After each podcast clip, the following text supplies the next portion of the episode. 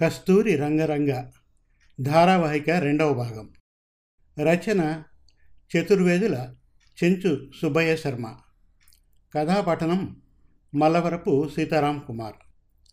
గత ఎపిసోడ్లో బ్రహ్మయ్య మనవడు శాలివాహనను కిడ్నాప్ చేసినట్లు ఆగంతకులు ఫోన్ చేసి చెబుతారు. భయపడ్డ బ్రహ్మయ్యకు ధైర్యం చెబుతారు అతని స్నేహితులు పొండరీకయ్య సయ్యద్లు. కిడ్నాపర్లు అడిగిన సొమ్ము సమకూర్చుకోవడంలో బ్రహ్మయ్యకు సహకరిస్తారు. ఇక కస్తూరి రంగరంగ ఎపిసోడ్ టూ వినండి. ఉత్తరం శాంతం చదివేసరికి కుసుమ కళ్ళల్లో నీళ్ళు నిండాయి. చెక్కిళ్ళపైకి జారాయి. ఏమ్మా కుసుమ జాబు వ్రాసింది శశాంకేనా? అడిగాడు పుండరీకయ్య. అవునన్నా. కన్నీటితో దీనంగా పలికింది కుసుమ. క్షణం తర్వాత తన కొడుకు శాలివాహన మా దగ్గర క్షేమంగా ఉన్నాడని వాడు కోడలు అనుకుంటున్నారు. ఇక్కడ పరిస్థితి అంటూ భోరున ఏడ్చింది కుసుమ. అమ్మా ఏడవకు. మనం అంతా సిద్ధం చేసుకున్నాగా. డబ్బు వాడి ముఖాన కొట్టి బిడ్డను రేపు తెచ్చుకుంటాం కదమ్మా. భయపడకు బాధపడకు ఓదార్చాడు పొండరీకయ్య. అతని మాటలకు కుసుమకు కొంత ఊరట కలిగింది. బ్రహ్మయ్య గారు సుల్తాన్ సాయంతో బ్యాంకు నుంచి పది లక్షల లోన్ తీసుకున్నాడు. ఇంటికి వచ్చి మొత్తం ఇరవై లక్షలను ఒక జిప్ బ్యాగ్లో భద్రంగా ఉంచి ఆ రాత్రంతా అతను భార్య కుసుమ పొండరికయ్య బ్యాగ్ ముందు కూర్చుని జాగరణ చేశారు. సుల్తాన్ రెండు పర్యాయాలు వచ్చి వారిని చూసి ధైర్యం చెప్పి వెళ్ళిపోయాడు. భారంగా ఆ ముగ్గురి మధ్యన ఆ రాత్రి గడిచింది. బ్రహ్మయ్యకు ఇద్దరు కొడుకులు పెద్దబ్బాయి శశాంక్ ఢిల్లీలో మిలిటరీలో ఉద్యోగం చిన్నబ్బాయి చంద్రహాస్ అమెరికాలో సైంటిస్ట్ అతని భార్య వినోదిని. డిగ్రీ ఇన్ టెలికమ్యూనికేషన్స్ పనిచేస్తూ ఉంది. శశాంక్ వివాహం చాలా ఆలస్యంగా జరిగింది. చంద్రహాస్కు కొడుకు రఘునాథ్ కూతురు ప్రగతి ఇరువురి మధ్యన వయస్సు వ్యత్యాసం రెండు సంవత్సరాలు. వివాహమైన మరుసటి సంవత్సరంలో రఘునాథ్ పుట్టాడు. శశాంక్ కాలేజీ రోజుల్లో ఓ లవ్ అఫైర్లో పడ్డాడు. ఆమె పేరు మహిమ. తన మహిమతో శశాంక్ని పిచ్చివాణ్ణి చేసింది ఆమె. తల్లిదండ్రులు చెప్పిన మాటలు విని శశాంక్ సంబంధం కన్నా గొప్ప కలవారి కొడుకును పెళ్ళి చేసుకుని ఆస్ట్రేలియా వెళ్ళిపోయింది. ఆ షాక్ నుండి తేరుకోవడానికి శశాంకు చాలా కాలం పట్టింది. తల్లిదండ్రులు హితుల మంచి మాటలతో మనసు మార్చుకొని ముప్పై మూడవ ఏట మధ్యతరగతి కుటుంబానికి చెందిన నిర్మలను తల్లి లేని పిల్లను తన తల్లిదండ్రుల ఇష్టానుసారంగా వివాహం చేసుకున్నాడు. వివాహం అయిన మూడు సంవత్సరాలకు కవలలు కవిత కమల ఆ తర్వాత ఐదు సంవత్సరాలకు శాలివాహన జన్మించారు. బ్రహ్మయ్య గారి అన్నయ్య గోపాలయ్య. వారి భార్య కాత్యాయని. వారికి వివాహమైన చాలా కాలం సంతానం లేదు. ఎన్నో గుళ్ళు గోపురాలు నదీ స్నానాలు పూజలు పునస్కారాలు చేశారు. ఫలితంగా పాతిక సంవత్సరాల తర్వాత బంగారు బొమ్మలాంటి ఆడపిల్ల పుట్టింది. ఎంతో ఆనందంగా ఆ దంపతులు బ్రహ్మయ్య కుసుమల బంధుమిత్రుల సమక్షంలో ఆ బిడ్డకు కస్తూరి అని నామకరణం చేశారు. అందరికీ ఎంతో ఆనందాన్ని పంచింది ఆ చిన్నారి కస్తూరి. ఆమెకు శశాంక్కు వ్యత్యాసం ఇరవై సంవత్సరాలు. హైదరాబాదులో గోపాలయ్య బ్రహ్మయ్యల అక్కగారు దుర్గాదేవి కలవారి ఇంటి పెద్ద కోడలు. ఆమెకు ఇరువురు సంతానం. భూషణ్ కుమార్ శ్యామ్ కుమార్.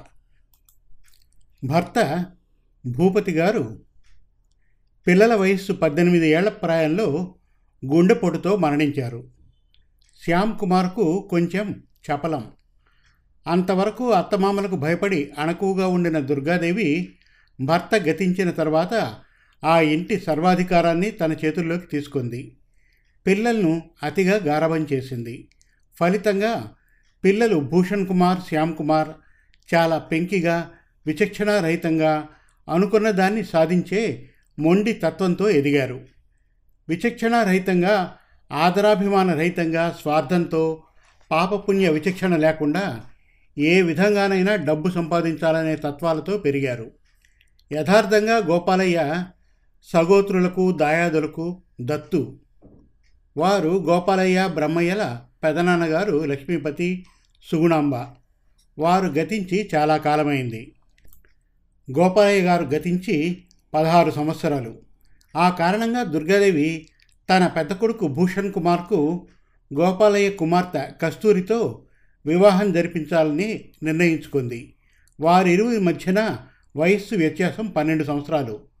భూషణ్ కుమార్కు కస్తూరి పట్ల చిన్న వయసు నుంచి ఆశ.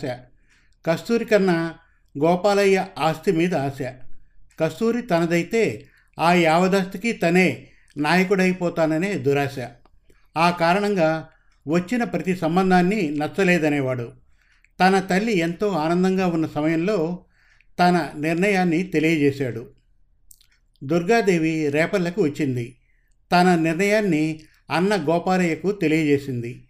వయస్సు రీత్యా పన్నెండు సంవత్సరాల వ్యత్యాసం ఉన్న కారణంగా దుర్గాదేవి కోరికను గోపాలయ్య బ్రహ్మయ్యలు అంగీకరించలేదు నిరాకరించారు. దుర్గాదేవి నచ్చజెప్ప ప్రయత్నించింది. కానీ అనాథములు ఆ అక్క మాటను అంగీకరించలేదు. దుర్గాదేవి ఆగ్రహావేశాలతో వెళ్ళిపోయింది. ఆ కారణంగా ఆ రెండు కుటుంబాల మధ్య ద్వేషం కక్ష పగ. ఆ మూడు గుణాలు దుర్గాదేవి భూషణలలోని మానవత్వాన్ని దహించాయి. సమయం సాయంత్రం ఆరు గంటలు. బ్రహ్మయ్య గారి ఫోన్ మోగింది. హలో? రెడీ అయ్యావా? అయ్యాను సార్. పూర్తిగా తెస్తున్నావా? ఇరవై. ఓకే ఏడు గంటలకు నేను చెప్పిన చోటికి నీవు ఒక్కడివే రావాలి. తోడు ఎవరినైనా తీసుకువస్తే నీ కథ వారి కథ నీ మనుమడి కథ ముగిసిపోతుంది. జాగ్రత్త. టార్చ్ లైట్ తెచ్చుకో. అలాగే సార్. కరెక్ట్గా ఏడు గంటలకు అక్కడికి చేరాలి. అర్థమైందా? అయింది సార్. Okay sir. వికటంగా నవ్వాడు అవతల వ్యక్తి. సెల్ కట్ చేశాడు. బ్రహ్మయ్య సుదీర్ఘమైన శ్వాసను తీసుకున్నాడు. పొండరికయ్య సయ్యద్ కుసుమ ఆత్రంగా బ్రహ్మయ్య గారి ముఖంలోకి చూశాడు. కిడ్నాపర్స్ చెప్పిన మాటల్ని వారికి చెప్పాడు బ్రహ్మయ్య. ముగ్గురు దీనంగా తల దించుకున్నారు. బాధపడకండి అంతా ఆ పైవాడి నిర్ణయం. ఆనందంగా అనుభవించాలి. విరక్తిగా నవ్వాడు బ్రహ్మయ్య. చేతి వాచీని చూసుకున్నాడు. ఆ రోజు అమావాస్య. సమయం ఆరు గంటలు. ప్రకృతిని బ్రహ్మయ్య గారి నిలయాన్ని మనస్సుని కారు చీకట్లు కమ్ముకొన్నాయి. తన ఎలువెల్పు ఆ భద్రాద్రి శ్రీ సీతారామచంద్రమూర్తి కళ్యాణ ఫోటో గోడకు తగిలించి ఉన్నదాన్ని దీక్షగా కొన్ని క్షణాలు చూసి చేతులు జోడించాడు బ్రహ్మయ్య.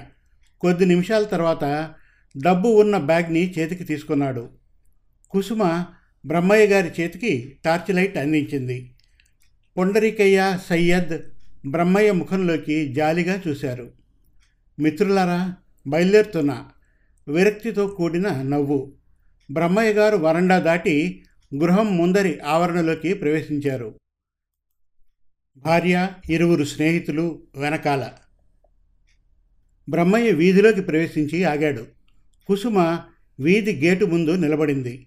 మిత్రులు ఇరువురు బ్రహ్మయ్య గారికి చెరకు వైపున నిలబడ్డారు.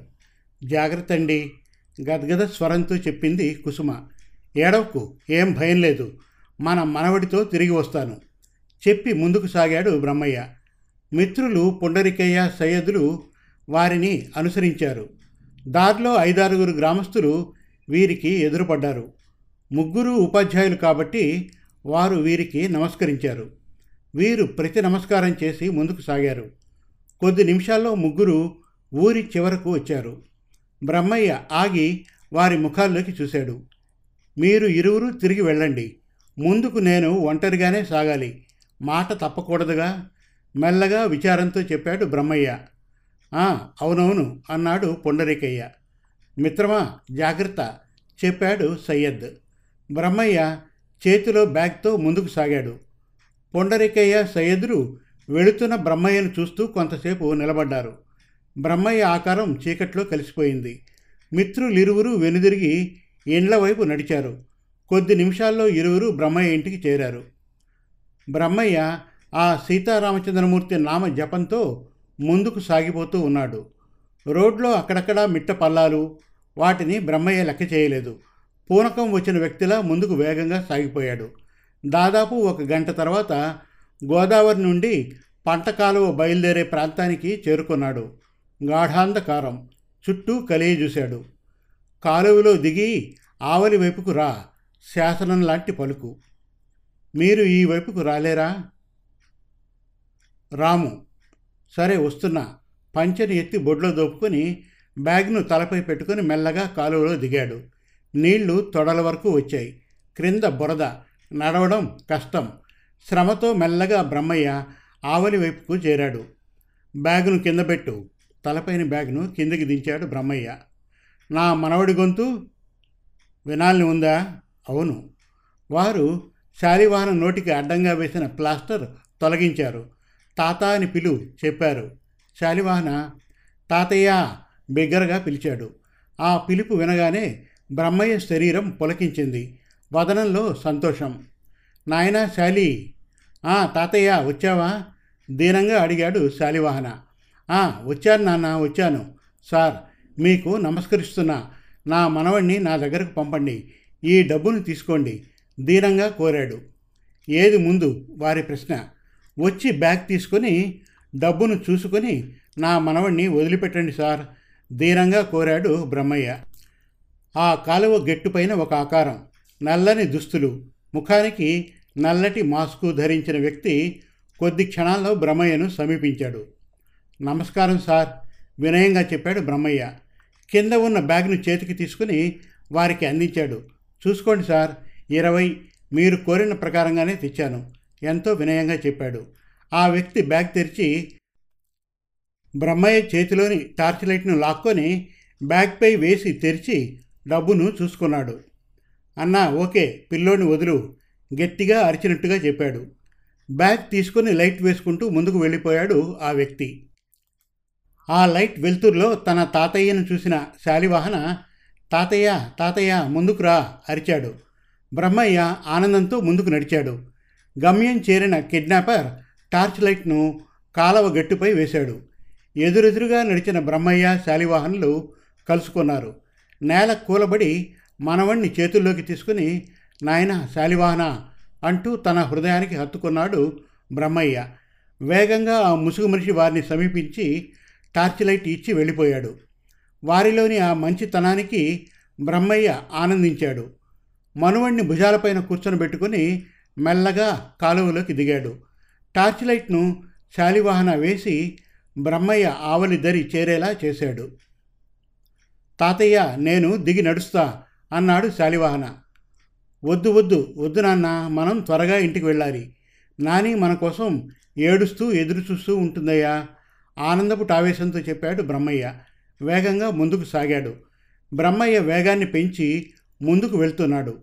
త్వరగా ఇంటికి చేరాలనేది వారి సంకల్పం. పది నిమిషాల తర్వాత తుపాకీ పేలిన శబ్దం మూడు గుళ్ళ ధ్వని ఉలిక్కిపడి వెనుదిరిగి చూశాడు బ్రహ్మయ్య. తాతయ్య ఏమిటా శబ్దం? ఆశ్చర్యంతో అడిగాడు శాలివాహన.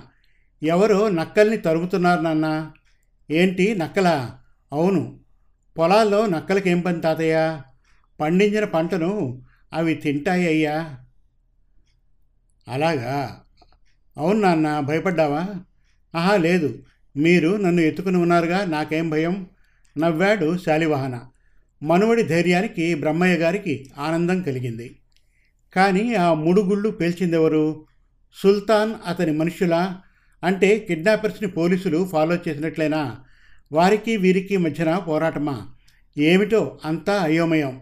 ఇరవై లక్షలు పోతే పోయింది. నా వంశాంకురం వారసుడు నా మనుమడు శాలివాహన క్షేమంగా నన్ను చేరాడు. తండ్రి శ్రీ సీతారామచంద్రమూర్తి అంతా తమ యొక్క కరుణా కటాక్షం తండ్రి నమస్సుమాంజలి శతకోటి వందనాలు. ఆనందంగా అనుకున్నాడు మనస్సున. తాతయ్య ఏం నాన్న? మాట్లాడవేం? నాన్న నీవు క్షేమంగా నన్ను చేరావుగా. మనస్సులో దేవుణ్ణి ధ్యానిస్తున్నానయ్యా. నవ్వుతూ చెప్పాడు బ్రహ్మయ్య. ఇంటిని సమీపించారు. ముందున్న ఆవరణలోకి ప్రవేశించారు. వీధి వైపే చూస్తున్న కుసుమ పుండరికయ్య అతని భార్య కవిత సయ్యదులు పరుగు పరుగున వారిని సమీపించారు. కుసుమ బ్రహ్మయ్య భుజాలపై ఉన్న మనుమణ్ణి అందుకొని తన హృదయానికి హత్తుకుంది. మంచినీళ్ళు త్రాగి జరిగిన కథను వారికి వివరించాడు బ్రహ్మయ్య. ఇంకా ఉంది కస్తూరి రంగరంగ మూడవ భాగం త్వరలో. మరిన్ని చక్కటి తెలుగు కథల కోసం కవితల కోసం వెబ్ సిరీస్ కోసం మన తెలుగు కథలు డాట్ కామ్ విజిట్ చేయండి. Thank you.